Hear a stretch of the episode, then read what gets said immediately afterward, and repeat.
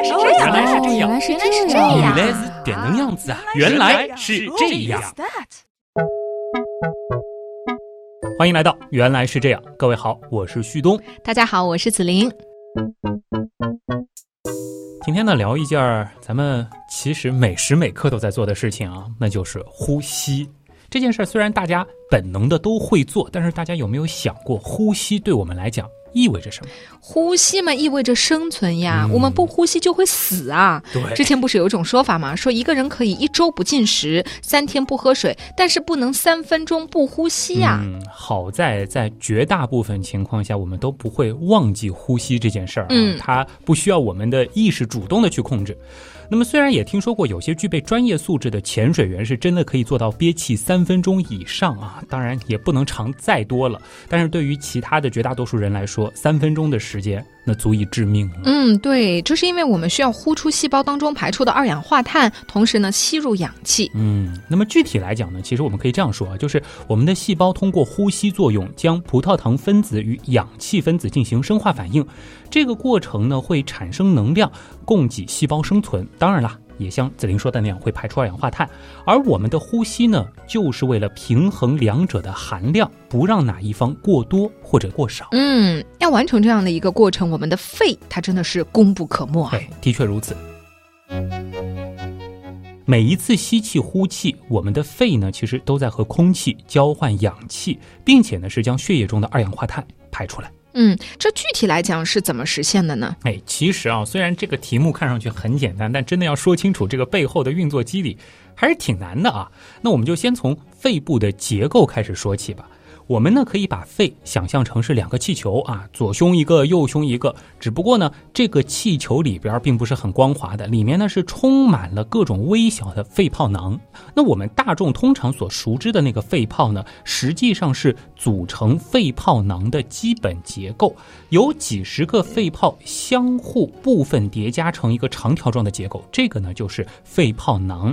大家其实可以把肺泡囊想象成什么呢？桑葚。哦，这个就很形象了，这个结构啊，囊嘛，顾名思义啊，这个结构应该是中空的，对吧？没错，其实也是一个个小泡泡啊。这一些肺泡囊呢，它都会和微小的支气管相连。我们常说支气管炎啊，就是这个地方发炎了。嗯，而这些小支气管慢慢汇聚呢，是形成支气管，全部的支气管汇聚成一根气管。上接呼吸道，其实就是我们说像植物的那个根系一样、嗯那种结构。最后呢，通过嘴巴和鼻腔与外界连通。那我们呢，其实就是通过这一根气管，把空气一级一级的导入肺部的。嗯，就刚刚旭东说的，我觉得我们可以想象一下哈，嗯可以把它想象成树根的结构对。首先呢是一根主根，主根下面呢有枝根，而每一根枝根的末尾啊又有小枝根，嗯以此类推呢，推到最后就是肺泡囊的所在地了。是，而实际上真实的情况比这个树根啊还要复杂的多。哦，那么对于树来讲，除了主根、枝根、小枝根、小小枝根等等啊，基本上就够了。这种分级其实不会很多，哪怕按照一根主根之下有十根枝根依次类推，最后细分到每一根根须的数量呢，其实也就是在十的三次方到十的四次方这样的一个数量级左右。但我们的肺泡分布的支气管数量要远比这个大得多啊。对，因为按照一个成年人来算的话，肺泡的数量可是能达到三亿个。哪怕是形成了肺泡囊这种结构，其实我们呼吸的这个网络啊，也是相当壮观的。这里说个题内话啊，哦就是大家可能会觉得，呼吸呼吸对吧？向外的动作能呼出气体，而向里的动作能吸入空气。嗯，其实这是不对的。对啊，这是不对的。这其实应该是大家非常容易产生误解的一个概念。那么实际上，呼吸的过程当中呢，空气呢是不存在所谓吸这种作用力的，因为它并不是像地球对于我们的这种吸引力。空气之所以会进入肺里，那是因为由于肺部肌肉的收缩导致肺的体积增大，在肺部空气总量不变的情况下，增加体积就会导致肺部的空气密度减小，压强降低。哎，在我们所谓吸气的这一瞬间，在我们的肺部呢就会产生一种压强变小的趋势。嗯，而我们的肺呢是和外界大气相通的，这就组成了一个整体的系统。对，而整体的大气系统呢需要有一个共同的压强，所以为了弥补肺部空气压强减少的趋势呢，大气中的空气就会被压进我们的肺里。哎，到底是问不倒小姐姐啊！现在物理水平越来越高了。当然了，细心的听众可能会发现，就是我们身边呢有一种现象，就真的是空气被吸引而产生的。那是什么呢？就是大气压本身。扯得有点远，继续说回到呼吸，我们就要来聊一聊空气到底是怎么通过肺泡进入到我们的血液当中的了。深吸一口气啊，大家可以配合一下。那么新鲜的空气呢，就会通过我们刚才说的结构，充满肺泡囊中的每一个肺泡，而这 其实才只是完成了氧气进入身体的第一阶段啊。这里有必要和大家说一下，就是肺泡的这个直径啊，其实只有零点二毫米。哇，这很小啊！是，这应该就像拿根针在纸上戳个洞的大小啊。对，那为了便于大家理解呢，我们把这个肺泡啊放大一点来看一看，就放大一千倍吧，也就是二十厘米。大家想象一下，我们现在手上拿着这么一个肺泡，我们会看到什么呢？我们首先呢，不要用力的去抓它，因为帮助我们进行气体交换的那个膜啊，就在它的表面。嗯，不然我们一用力。好，脱了，尴尬了。还好肺泡也很多，当然也没有那么大的肺泡啊。言归正传，我们先来看看里面啊。由于肺泡的内部才是和那些小支气管连通的，所以呢，肺泡的内部它是充满了新鲜的空气。我们再来看看肺泡的外部，上面啊其实还缠绕着血管。那气体交换到底是如何实现的呢？哎，跟着我们一起再一次深吸一口气。然后呢，我们观察一下刚刚想象的手中的这个大肺泡，我们呢来分析一下它内外的气体组成。子林，你说里边是什么？内部嘛，当然是从体外被压进来的空气了。是的。那么外部的话呢，血管当中是流淌着血液，这时候的血液啊，已经在身体里旅行了一大圈儿。其中的氧气呢，是被我们的细胞所利用掉，所以相比起外边的空气，血液当中的氧气浓度会更低。是的，因为它已经兜了一圈了嘛，对吧？那么这个时候呢，其实就提到了关键点上了啊，在肺泡的内外分布着不同浓度的氧气。那我们都知道，物质有从高浓度自发向低浓度运动的趋势，嗯，这个趋势在液体和气体当中呢，尤其的明显。我们之所以能够进行气体交换，它的原动力呢，其实就是由气体浓度不均而产生的浓度差。这种浓度差导致的结果就是，对于氧气来说，它是从肺泡外部通过肺泡扩散到血管内，而二氧化碳呢，则正好是反过来。但是其中的道理，它其实是一样的。但说到这儿，我觉得有的听众可能会有疑问啊，就是血液是液体，空气是气体，这两种不同状态的物质在同一界面是怎么传播的呢？啊，这个问题详细的说开的话，得扯到什么界面化学。半透膜的渗透机理，甚至是理想气体状态方程这样的物理化学专业知识了，要不咱们还是挖个坑，有机会再详细说吧。好好好，这种坑啊，要么是旭东真的解释不来，要么是解释了，大部分听众也听不懂，或者说呢，不会用大家都听得懂的方法，三言两语就能解释清楚。子灵真相了啊，所以咱们就接着说回来吧啊，我们的肺泡呢，就是充当了这样一种半透膜，它。会选择透过氧气与二氧化碳，在浓度差的推动下，我们的肺在一次又一次的呼吸中进行着气体的交换，嗯，维持着我们的生命啊。嗯，这种气体交换的方式在细胞物质运输当中呢，还有一个专有名词，其实高中的时候讲过，叫被动扩散。嗯啊。既然说到了细胞物质运输啊，咱们就不妨把当时高中时候所谓生物必修课的另外两种细胞物质运输方式也复习一下啊。刚才呢，我们说到物质的被动扩散，这个呢是顺浓度梯度啊，不需要能量，也不需要载体蛋白。所以呢，另外两种运输方式对应的就是主动运输和协助扩散。呃，这又是什么意思呢？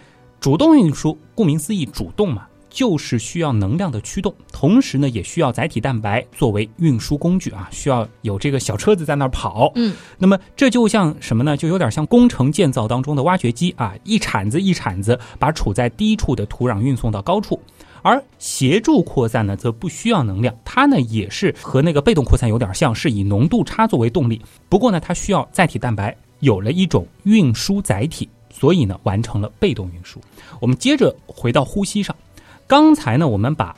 空气与肺部的气体交换大致的这个过程和大家简单的介绍了一下。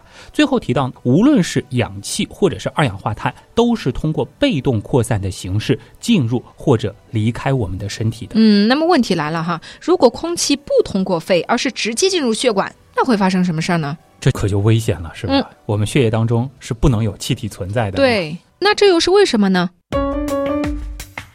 如果说血管当中混杂了气体，这些混入的气体呢，就可能会在毛细血管堆积，导致空腔。这种空腔，它可是会造成血细胞的淤积堵塞，进而导致局部组织供血不足，从而。致命，嗯，用专业术语来说呢，就是空气栓塞了。哦，难怪我们在打针的时候，哈，护士姐姐都会按一下那个注射器，挤出一部分的液体，对，就是让那个气体排出去，其实就是让里边没有空气。但我觉得这个动作啊，说起来轻巧啊，但很多小朋友因为看到那个动作就知道，马上这一针要扎到自己 屁股上去了，然后就觉得这一幕就就是有一种 对，然后看到这个就感觉哦，好害怕，好害怕，觉得马上针头要扎到我身上。虽然我很久没有肌肉注射了，但是想到就是。是护士姐姐专注的那个眼神，尤其是口罩还遮住，啊，的确是有点不自在啊。当然，我们也要和大家说一下，就是这个举动呢，真的不是护士姐姐在浪费药药物，它是切切实实的非常重要的规范操作。血管中进入气体，那是一种非常危险的情况。那么对于心脏来讲，一秒内混入一百毫升以上的空气就会致命。这个数字听起来很大，但其实啊，很多注射器的总体积连其中的一半都不到哦。那么对于脑血管，这个气体量呢，仅仅只有两毫升，而仅仅零点五毫升的气体就会使得心脏血管，也就是冠状动脉堵塞。造成心脏停止跳动。哎呦，感觉好吓人啊！但是大家也不用害怕啊，我们正规医院的护士姐姐都是非常专业、尽心尽责的。哎，是的，还是要感谢他们的付出的啊。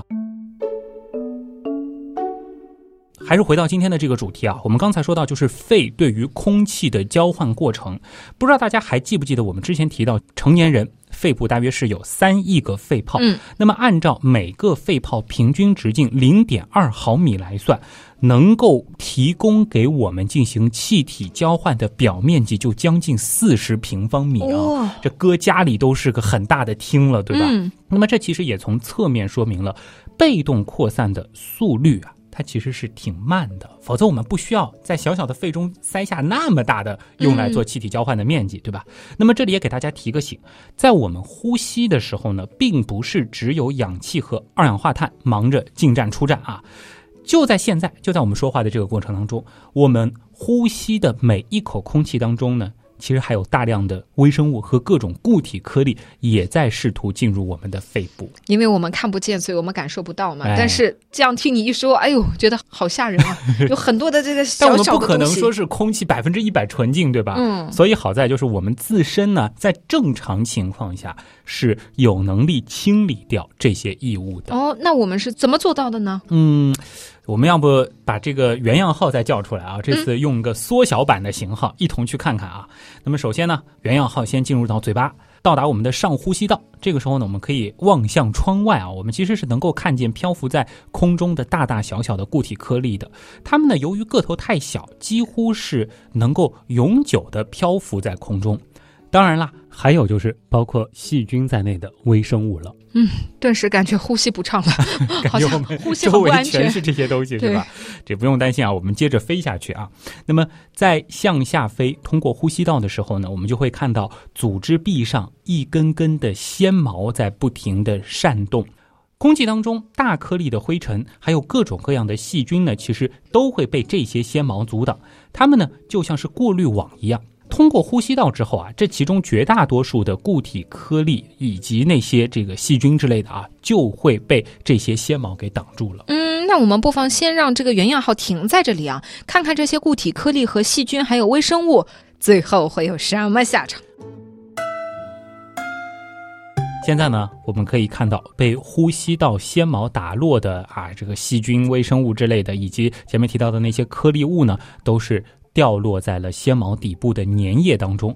而其中呢，我们还看到了一种啊，这个类似于神奇宝贝里面的百变怪那样的啊，就是无定型细胞，它们呢开始吞噬微生物和细菌，并且用体内的消化酶进行消化。哦，这个细胞就是肺巨噬细胞。曾经其实提过，嗯，它们从血液当中来，是我们呼吸道以及肺部的环保卫士。哎，那么当细菌和微生物都被杀死之后，那些剩下的大颗粒的固体微粒呢，它是依旧附着在粘液里。嗯，哎，我们可以看到啊，这些携带颗粒物的粘液被我们呼吸道中的纤毛自下而上的摆动啊，一点一点的往上挪出呼吸道。你这听起来有点愚公移山的感觉啊！嗯，那最后这些东西到哪里去了呢？紫菱，你会吐痰吗？当然不会啦，小仙女从来不吐痰的。那你的痰都去哪儿了呢？我们必须严肃的和大家说一下，这些被纤毛们一点一点运上来的粘液呢，就形成了咱们口中的痰。那么，既然像女神这样的小仙女不吐痰，那通常就是被你咽下去了，是吗？你的搭档紫菱已下线。除了帮助我们进行气体交换的肺泡，科学上呢把它称为一型肺细胞，和我们刚才讲到的呼吸道保洁卫士肺巨噬细胞以外呢，其实在肺里面啊还有一种细胞叫做二型肺细胞。嗯，那它有什么作用呢？它呢是一种分泌细胞啊，能够分泌表面活性剂。哎，这个东西其实大家应该也听说过，我们说洗洁精啊、肥皂啊这些也是有表面活性剂的。嗯那么这个东西在我们的肺里能干嘛呢？它能够增加肺泡的张力，从而使得我们的肺泡不至于在伸缩的过程当中破裂啊，让这个洋泡泡啊能够伸缩自如。嗯，那么其实说到这里呢，我们的这个原样号啊已经是深入到了肺泡当中，这个时候呢，我们就能够观察到。洁净的空气通过肺泡进入到血液当中啊，肺泡一收一张，景象很壮观。但是我们还是要说，为什么大家要担心 PM 二点五？嗯，大家其实可以听一听去年我们聊雾霾的那期节目啊，也是提到，就是当这个颗粒足够小的时候，就没有办法通过前面的那些机制被阻挡在外了，它就有可能经由肺泡进入到血液当中。嗯，脑洞太大，休息一下。如果听节目不过瘾，你也可以去我们的微信订阅号逛一逛哦。与节目有关的更多知识干货，每周节目的 BGM 歌单，还有趣味猜题闯关都在那里了。微信订阅号搜索“刀科学”，刀是唠叨的刀哦。其实吧，你打“刀科学”的拼音也是可以直接搜到的。嗯，我怎么就没想到呢？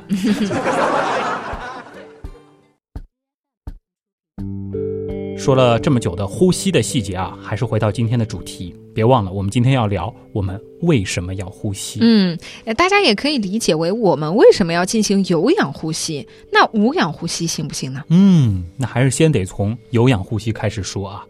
在讲这个问题之前呢，想先给大家来纠正一个生活中的常识性错误啊，那就是，好像很多人都会说葡萄糖是我们身体的直接供能物质。哎，这句话听起来没毛病呀。我记得我们在军训的时候，还有就是献血的时候，嗯医生不经常说吗？来喝点葡萄糖水，这不就代表着他们能给我们提供能量吗？听上去是这样的，没错啊，但实际上呢，葡萄糖它并不能够直接被我们的身体所利用，它更像是一个储能物质。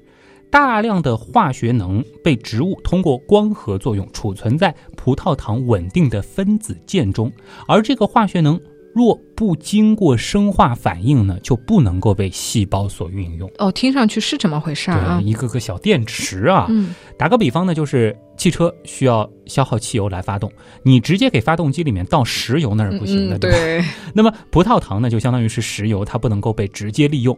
这个时候呢，就需要我们的细胞对它进行加工，而这个场所是什么呢？就是线粒体。嗯曾经其实也讲过，这个过程是什么呢？那就是呼吸作用。哎呀，终于聊到呼吸作用了。嗯，我记得在高中的生物课上啊，老师讲到呼吸作用的时候，就说到过，呃，一个反应方程式，嗯说一分子的葡萄糖与六分子的氧气反应，生成六分子的二氧化碳与六分子的水，并且伴随着能量的释放。哎，高中的时候来看，在当时的知识体系下，说法呢其实是这正确的。嗯，不过呢，既然是原样来讲这个事情，我们可能要对这个过程再进行深挖。什么啊？我刚才说完那一段，我整个人就膨胀了，你知道吗？我都觉得我记得那么多的东西，我都觉得自己了不起的不得了。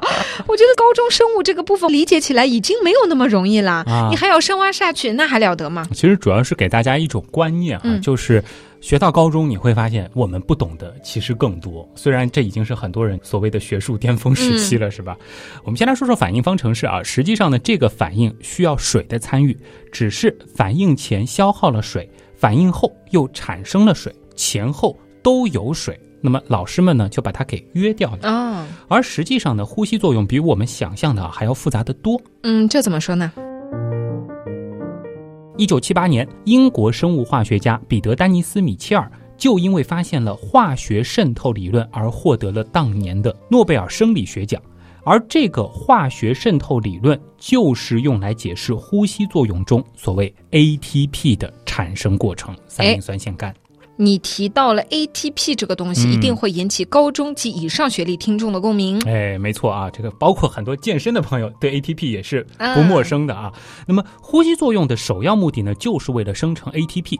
上面那位提出的描述 ATP 形成的化学渗透理论当中，包含很多复杂的物理化学过程。哎，比如说化学中离子的渗透运动、穿越半透膜以及沿着电化学梯度进行移动等等的现象，绝不是一句“我有个葡萄糖和六个氧气，嗯哼，ATP 就来了”。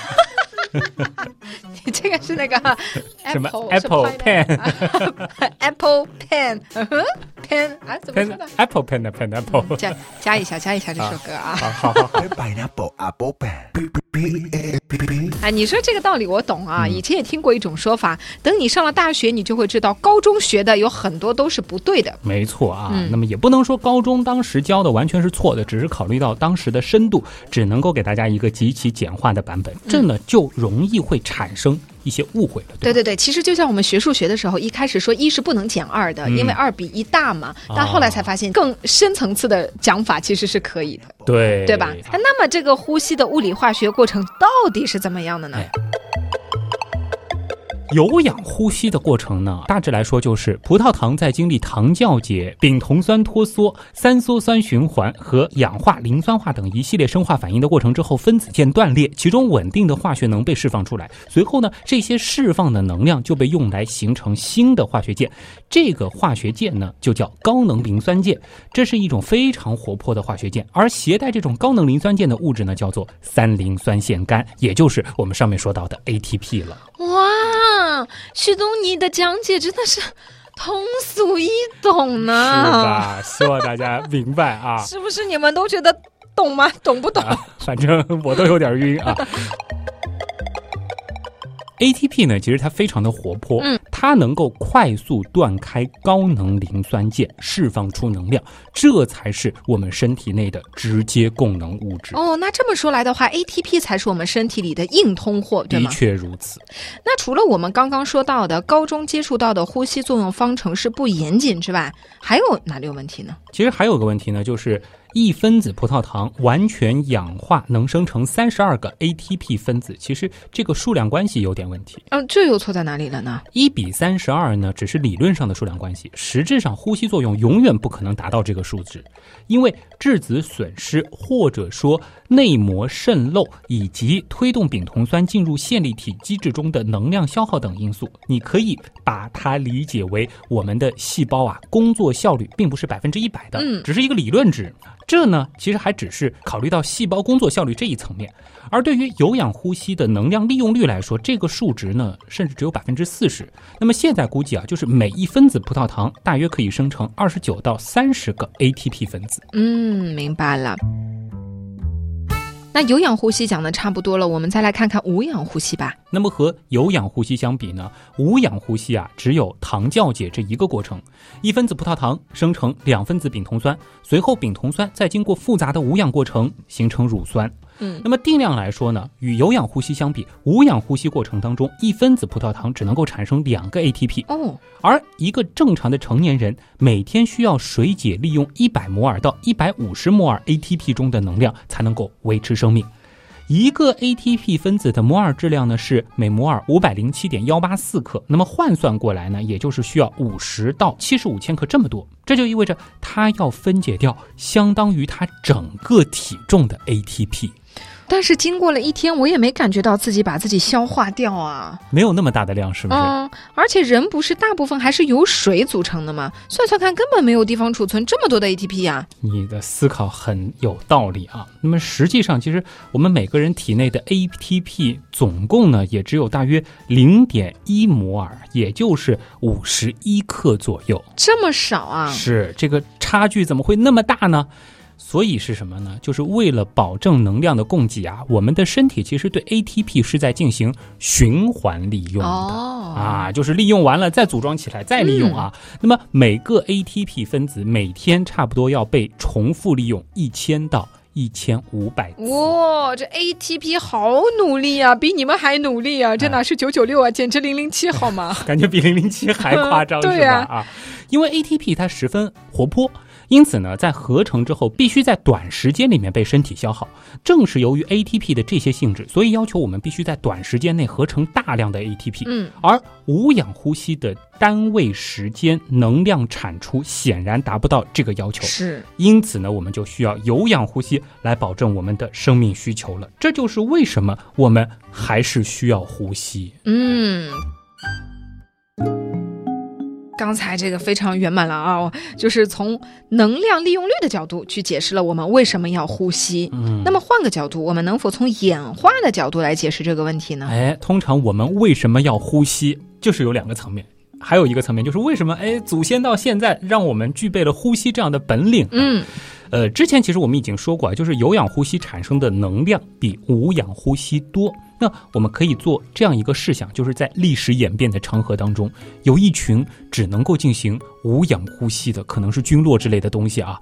那么其中一种细菌，因为某种巧合也好，因为基因突变也罢，总之呢，他们是获得了有氧呼吸的能力。那么这种细菌能利用到的能量，是不是就会大大增加？是相应的就给他们的繁衍生存带来了优势。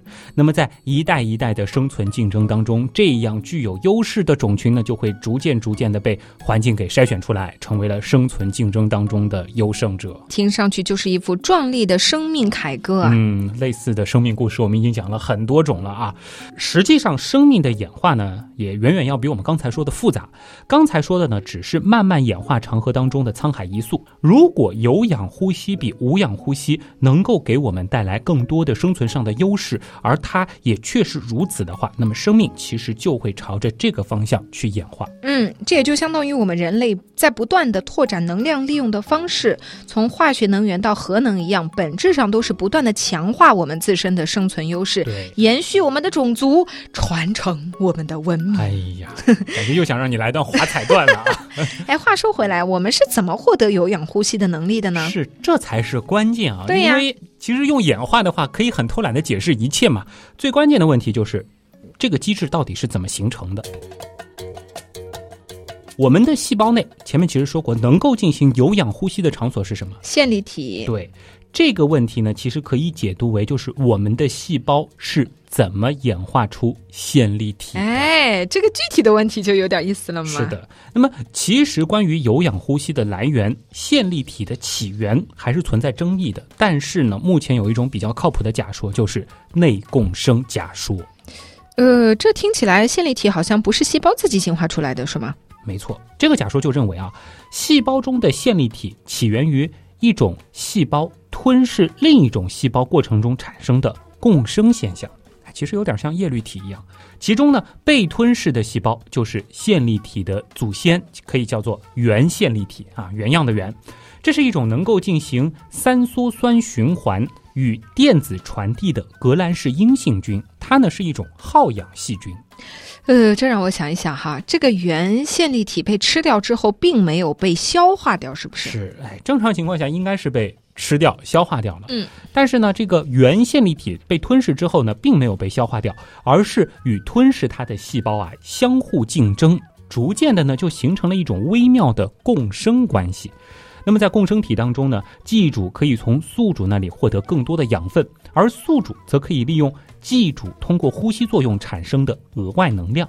这种关系就增加了共生细胞的竞争力，使它们可以适应更多、更复杂的环境。嗯，互助互利嘛。哎，那么在长期的互利共生当中呢，原线粒体就逐渐演化成了线粒体。并且使宿主细胞中进行的糖酵解和原线粒体中进行的三羧酸循环和氧化磷酸化成功的耦合啊，这些机制合并在一起了，这就和我们上面讲到的那些知识点相互印证起来了。这么听上去，这个内共生假说还是挺靠谱的啊。嗯但是科学讲求的是证据。对，这个假说有什么科学上的证据吗？这个其实还是有的啊。其实也和大家简单的罗列一下，就是已经发现的支持内共生假说的证据。首先呢，就是线粒体有内膜，拥有自己的 DNA，它的形状与细菌的环状 DNA 非常类似。嗯大家感兴趣的话，可以回听一下当时线粒体下娃那一期。这也是为什么通过线粒体，我们可以追溯我们的母系祖先。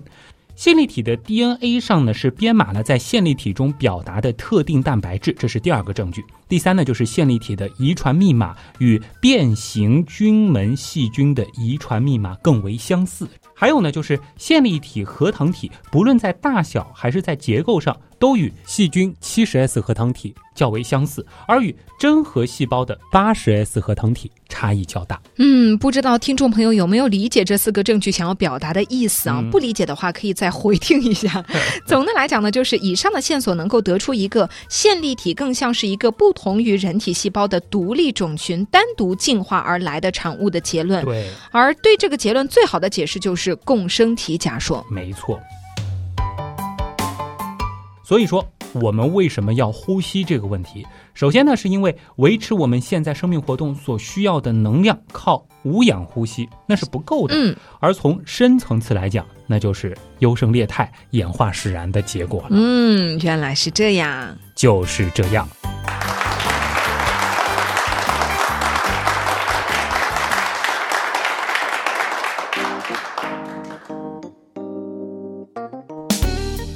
这篇文案其实很厉害啊，是来源于一位叫做冷毅的作者。上周也是选播了一篇，那是另外一位这个大神的文案。这个呢，其实是同样一个契机，就是我那一次帮他们讲科普文案该怎么写，当时呢就举了这个原来是这样的这个文案的例子，然后给他们布置了一个作业。它的最初版本就完全写成小说了。那很厉害啊！你为什么不用呢？我可以来演播啊。他的角色是一个爸爸和一个儿子，哦，那你可以自己一人分饰两角啊。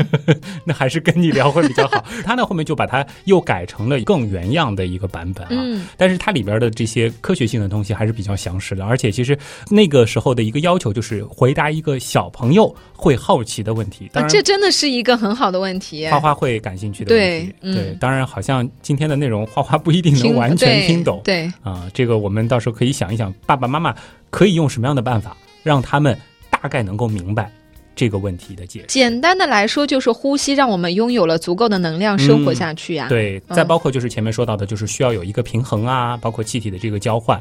那如果是这个演化的角度，那其实再大一点，他会发现，嗯哎，原来小时候的这个问题，它真的是一个大问题，甚至沿着这个问题深入下去，是能拿诺贝尔奖的。因为就像我们刚才节目内容当中说到的，有一些东西是在某一个年龄段或者某一个知识的基础之上嗯你能理解的，你可能需要知道更多的东西，才能去更加深入的去了解它背后的这个机理。所以，如果面对小朋友，你可以说的简单一些；嗯然后，呃，面对可能年龄层更大一些的这些孩子，你可以说的更复杂一点。然后，如果你真的真的要知道非常非常详实的这个背后的原理，那我觉得就是需要好好的去研究一下了。就像今天这篇文案，我觉得哪怕是本科有一定生物基础的朋友，可能听了也会有一些额外的收获。毕竟它有一些比较前沿的一些知识。另外，如果是仅仅在高中阶段学了生物的朋友，那肯定这里边有很多东西对他来说都是比较新鲜的啊。所以不要小看任何一个问题，不要小看任何一类知识啊。再次感谢一下我们的这位文案作者冷毅同学啊，这个毅这个立字旁羽毛的羽，嗯，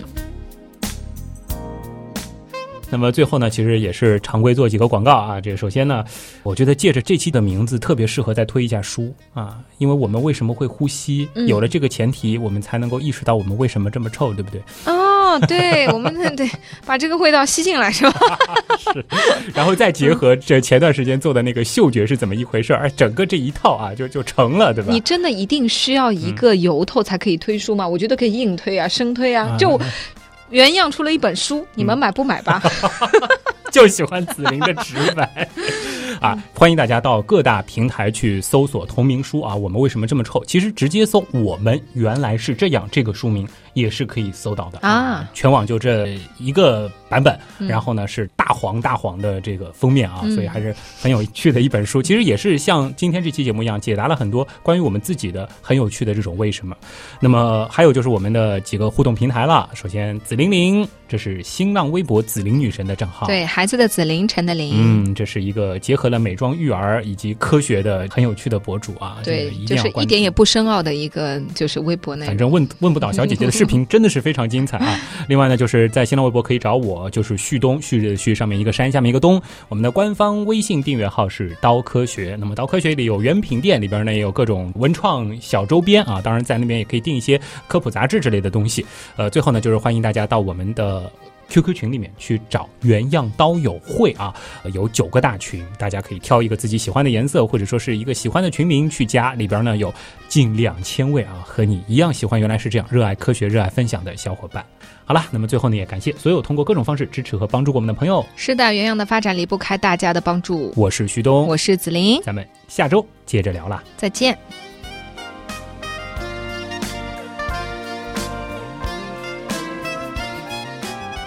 都会被这些纤毛阻挡。冷毅同学啊，这个毅这个立字旁羽毛的羽，嗯这个应该是这个啊翊坤宫啊，这翊坤宫娘娘的那个那个翊，啊好为什么一定要往那个方？我也不知道这个字还有什么词，反正就是这样子的一个意啊。